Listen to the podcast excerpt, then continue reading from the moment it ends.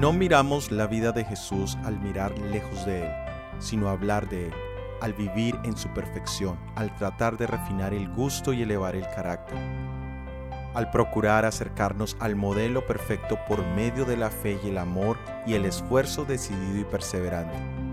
Al conocer a Cristo, su palabra, sus hábitos y sus lecciones, nos apropiamos de las virtudes manifestadas en el carácter que hemos estudiado tan profundamente y nos imbuimos del espíritu que tanto hemos admirado. Jesús llega a ser para nosotros señalado entre diez mil, todo el codiciable. Bienvenidos a nuestro análisis bíblico producido por el Ministerio 147. Soy Óscar Oviedo. Y el título para nuestro análisis de hoy es Dos Ministerios Comparados. Encuentra el vínculo al estudio completo en la descripción. Esta semana tenemos un análisis abreviado porque todo el equipo de 147 ha estado trabajando en las lecturas de la semana de oración que se leerán desde hoy día viernes hasta el próximo sábado de la próxima semana. Ese material tiene el objetivo de que sirva para aquellos que no podrán reunirse con otros hermanos para leer esta lectura o para quienes la quieren escuchar para poder meditar profundamente en ellas. Te invitamos a que leas con nosotros esta semana de oración y también puedas abrir tu corazón de una manera especial a Dios. Y en especial ahora que estamos a las puertas del final de este año 2019. El vínculo a la lista de reproducción de esta semana de oración lo encontrarás en la descripción. Vamos a la segunda epístola a los Corintios capítulo 3, vamos a leer desde los versículos 1 hasta el 5. ¿Comenzamos otra vez a alabarnos a nosotros mismos? ¿O tenemos necesidad, como algunos, de letras de recomendación para vosotros o de recomendación de vosotros? Nuestras letras sois vosotros, escritas en nuestros corazones, sabidas y leídas de todos los hombres siendo manifiesto que sois letras de Cristo administrada de nosotros, escrita no con tinta, mas con el Espíritu del Dios vivo, no en tablas de piedra, sino en tablas de carne del corazón. Y tal confianza tenemos por Cristo para con Dios, no que seamos suficientes de nosotros mismos para pensar algo como de nosotros mismos, sino que nuestra suficiencia es de Dios. Existía una situación donde la reputación de Pablo estaba siendo atacada por cartas que buscaban elevar a ciertas personas y menospreciar y atacar a Pablo y a sus colaboradores. Pero él no entra en ese juego de cartas y de recomendaciones. Él hace énfasis en los resultados de las vidas de los hermanos de Corinto y que la carta de recomendación la ha hecho Dios a través de la obra que hizo en ellos a través de Pablo y su ministerio. En otras palabras, la gloria le pertenece a Dios y no al hombre, porque estas cartas son de Cristo y no de Pablo. Y esto es verdad, no solo lo era en la vida de Pablo, ni en la vida de los pastores o los misioneros, sino en la vida de cada seguidor de Jesucristo. Nuestro éxito espiritual, nuestra excelencia, en el caminar cristiano es proporcional a lo que la gracia de Dios haya efectuado en nosotros y a través de nosotros. ¿Hay algo positivo en tu vida, mi hermano o hermana? Es la gloria de Dios. ¿Hay algo que merezca recomendación en tus obras? Es proporcional a lo que Dios ha hecho en ti. Y si yo soy el que recibo la gloria por algo hecho, por algún talento, entonces definitivamente Dios no estuvo en acción. Y es tal cual como fue el altar de Caín, lleno de frutos, de flores, pero ausente de la sangre del Cordero, que es Jesucristo. Pero podemos preguntarnos qué hacer cuando nuestra reputación es atacada falsamente. Quisiera que leyésemos del libro Mente, Carácter y Personalidad, tomo 2, página 190. Y dice, es de esperar que circulen falsos informes acerca de nosotros pero si seguimos una conducta recta, si permanecemos indiferentes a estas cosas, otros también serán indiferentes. Dejemos a Dios el cuidado de nuestra reputación. La calumnia, con el tiempo puede desaparecer por nuestra manera de vivir, pero no desaparecerá con palabras de indignación. Sea nuestro gran anhelo comportarnos movidos por el respeto a Dios, demostrando con nuestra conducta que dichos informes son falsos. Nadie puede perjudicar nuestro carácter tanto como nosotros mismos. Los árboles débiles y las cosas bamboleantes necesitan que se los apuntale continuamente. Cuando nos mostramos tan preocupados por proteger nuestra reputación contra los ataques externos, estamos dando la impresión de que ella no es intachable delante de Dios y que por lo tanto hay que protegerla todo el tiempo. Continuemos leyendo en 2 de Corintios capítulo 3 versículo 6 el cual asimismo nos hizo ministros suficientes de un nuevo pacto, no de la letra, mas del espíritu, porque la letra mata, mas el espíritu vivifica. Ahora el apóstol Pablo entra en una comparación del antiguo pacto y del nuevo, de la ley de Moisés y ahora del evangelio de Jesucristo. Pablo enfrentaba en la iglesia a los que eran conocidos como los judaizantes, los judaizantes eran judíos que habían aceptado a Jesús como el Mesías, pero que no habían entendido que los ritos y ceremonias eran sombras que apuntaban a ese Mesías, a Jesucristo, y que por lo tanto habían llegado a su fin. Así que ellos querían ahora evangelizar a nuevos creyentes acerca de la fe en Jesús, pero imponiendo las leyes de carácter ceremonial del Antiguo Testamento. Y esto provocaba un conflicto, esto provocaba disensiones en la iglesia de Corinto. Continuamente presentaban las virtudes de estas ceremonias y las exaltaban hasta por encima del Evangelio de Jesucristo. Y por supuesto condenaban o atacaban la reputación de Pablo al no enseñarlas y al no imponerlas sobre los nuevos conversos. Este es el contexto en el cual nos encontramos en este capítulo. Y aquí encontramos una lección práctica para nosotros. Debiéramos trabajar continuamente en exaltar la excelencia del carácter de Jesucristo, para que así podamos impartir sus bendiciones y conducir nuevas almas a seguir las pisadas de nuestro Señor Jesucristo. Si nosotros llegásemos a las nuevas personas con esa mansedumbre, con esa humildad genuina de nuestro Salvador Jesucristo, el poder de lo alto asistiría a nuestras acciones, nuestras labores, y las personas aceptarían a nuestro Salvador Jesucristo. Continuemos leyendo en la segunda epístola a los Corintios capítulo 3 versículos 7 al 13. Y si el ministerio de muerte en letra grabado en piedras fue con gloria, tanto que los hijos de Israel no pudiesen poner los ojos en la faz de Moisés, a causa de la gloria de su rostro, la cual había de perecer, ¿cómo no será más bien con gloria el ministerio del Espíritu? Porque si el ministerio de condenación fue con gloria, mucho más abundará en gloria el ministerio de justicia. Porque aún lo que fue glorioso no es glorioso en esta parte, en comparación de la excelente gloria. Porque si lo que perece tuvo gloria, mucho más será en gloria lo que permanece. Así que, teniendo tal esperanza, hablamos con mucha confianza, y no como Moisés que ponía un velo sobre su faz para que los hijos de Israel no pusiesen los ojos en el fin de lo que había de ser abolido. Aquí podemos ver que Pablo ha hecho varias comparaciones. Ha introducido la comparación del Antiguo Testamento y del Nuevo Testamento.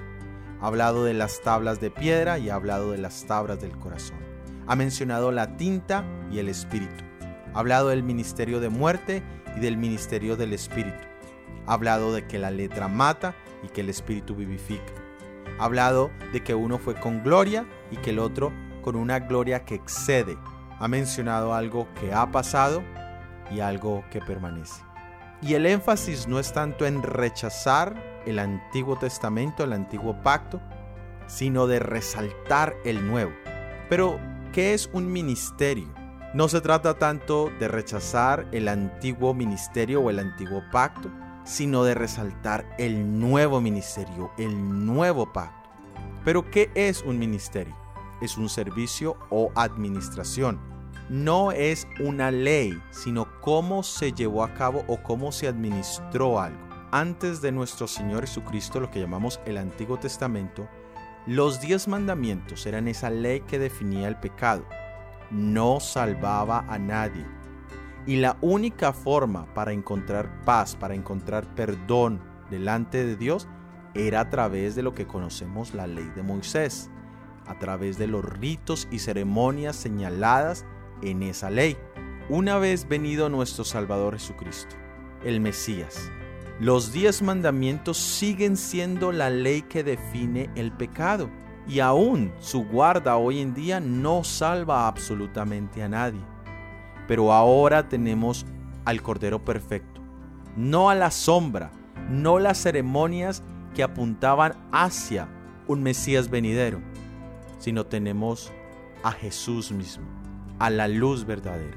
En otras epístolas del apóstol Pablo encontramos ratificación de esto. En Romanos capítulo 7, versículo 12, nos dice, de manera que la ley a la verdad es santa, el mandamiento santo, justo y bueno. Y el capítulo 8, desde el versículo 1 hasta el 14, nos menciona la validez que la ley de Dios sigue teniendo, pero nos habla de la necesidad de una vida espiritual.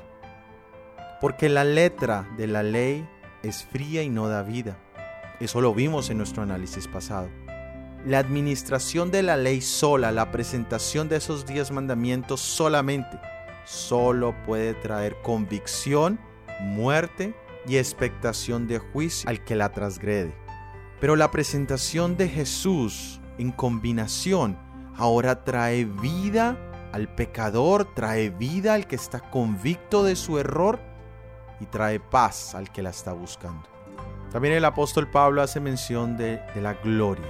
En el Sinaí podemos ver una manifestación maravillosa de la gloria de Dios. No encontramos un evento donde se haya desplegado tanta majestuosidad en el Antiguo Testamento. Allí vemos el poder de Dios de una manera viva delante de un pueblo que está allí presente. Pero mayor gloria es la manifestación de nuestro Salvador Jesucristo en el Nuevo Testamento quien vino a salvar a su pueblo de sus pecados, y que al morir por los pecados reveló en un solo acto que era justo y que Él puede justificar al que por fe confía en Él. Qué maravillosa gloria es esta segunda parte. Ahora, también nos hablaba de lo que perece y de lo que permanece. La gloria de la administración del Antiguo Testamento perece en comparación a la gloria del ministerio de nuestro Salvador Jesucristo. Esa luz que irradiaba el rostro de Moisés también pereció, pero también él introduce que el que ha tenido un encuentro con Jesucristo irradia esa gloria, esa luz que permanece, porque ahora tiene una gloria aún más grande en su corazón, no solo el conocimiento de la ley, sino ahora ha encontrado al Salvador, al Mesías, al que escribió la ley, pero también la vivió y ha dado su justicia en nuestro favor. Y ahora Dios busca que haya una obediencia por amor, no por la mera obligación de la letra de la ley, sino porque ha habido un cambio en el corazón. Ya no es un corazón de piedra, ahora es un corazón de carne, un corazón sensible los símbolos y las sombras de los servicios de sacrificios en el Antiguo Testamento y también las profecías le dieron al Israel antiguo una visión velada o borrosa de la misericordia y de la gracia que habrían de llegar cuando el Mesías viniera. Se desplegó ante Moisés el significado de los símbolos, de las sombras que todas apuntaban a Jesucristo. Él también vio el fin de lo que habría de ser abolido cuando en el sacrificio de nuestro Señor Jesucristo, el símbolo, la sombra, encontrara lo que estaba simbolizando. Él también vio que únicamente mediante Jesús puede el hombre realmente llegar a guardar la ley moral, los diez mandamientos. Por la transgresión de esa ley, el hombre introdujo el pecado al mundo y con el pecado también vino la muerte. Nuestro Salvador Jesucristo llegó a ser el pago, la propiciación por nuestros errores, por nuestros pecados. Ofreció la perfección de su carácter en lugar de tu pecaminosidad y de mi pecaminosidad. Tomó sobre sí la maldición de la desobediencia. Los sacrificios y las ofrendas señalaban el sacrificio que él iba a realizar. El cordero sacrificado simbolizaba al cordero que habría de quitar el pecado de tu corazón y de mi corazón. Leamos en 2 Corintios capítulo 3 versículo 14. Empero los sentidos de ellos se embotaron, porque hasta el día de hoy les queda el mismo velo no descubierto en la lección del Antiguo Testamento, el cual por Cristo es quitado.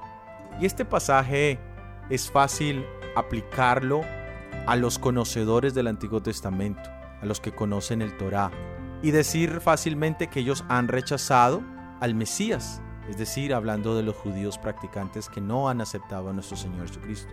Pero ellos son una de las religiones más pequeñas en el mundo, son solo el 0.2% mundial.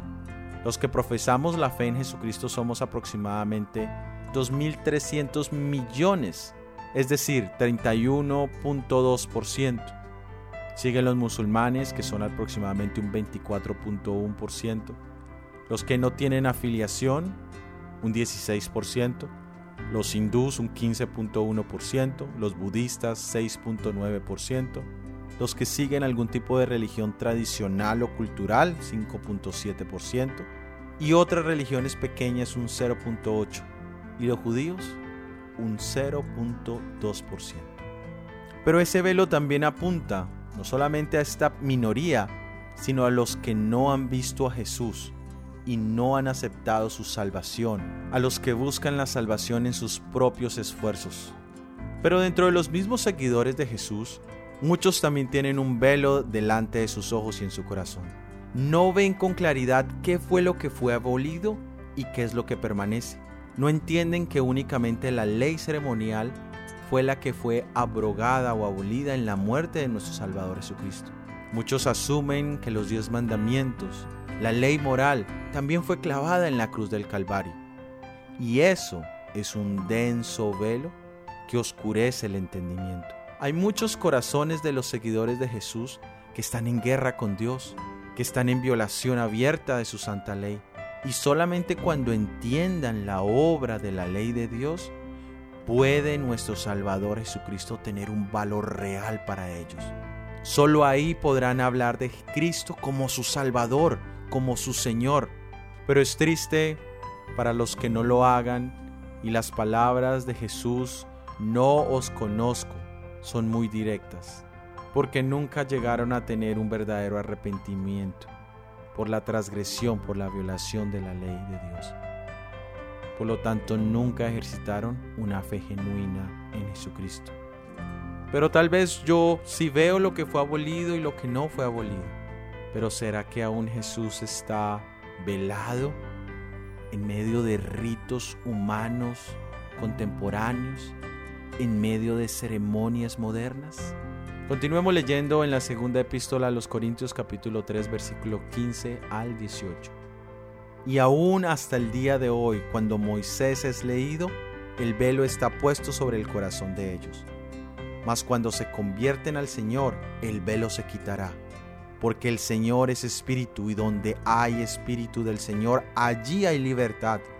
Por tanto, nosotros todos, mirando a cara descubierta, como en un espejo la gloria del Señor, somos transformados de gloria en gloria en la misma semejanza como por el Espíritu del Señor. Cuando contemplamos a nuestro Salvador Jesucristo, al Cordero de Dios que quita el pecado del mundo, hallamos la paz de nuestro Señor Jesucristo tal cual lo dice Colosenses 2.10, vosotros estáis completos en Él. Cuán difícil es esto para nosotros como humanos, que por tanto tiempo tal vez hemos guardado esas dudas acerca de la salvación en Jesucristo. Por tanto tiempo hemos tenido dificultad de entender esta verdad. Debemos mirar a nuestro Salvador Jesucristo, porque solo allí, mirándole a cara descubierta, como en un espejo la gloria del Señor, es que somos transformados de gloria en gloria en esa misma imagen que vemos. ¿A quién estás contemplando hoy, mi hermano? ¿Es tu espejo tu propia vida? ¿Es tu espejo otro humano o es el ejemplo perfecto, el espejo que está delante de ti? Dios quiera que Él sea nuestro ejemplo y que esa transformación sea un sí y sea un amén en Cristo Jesús. De esta manera hemos llegado al final de nuestro episodio. Para la próxima semana tendremos el análisis bíblico Cristo, el propósito de la ley. Recuerda suscribirte y si ha sido de bendición, por favor, compártelo con al menos una persona. Déjanos tus opiniones en los comentarios. Que Dios te bendiga. Amén.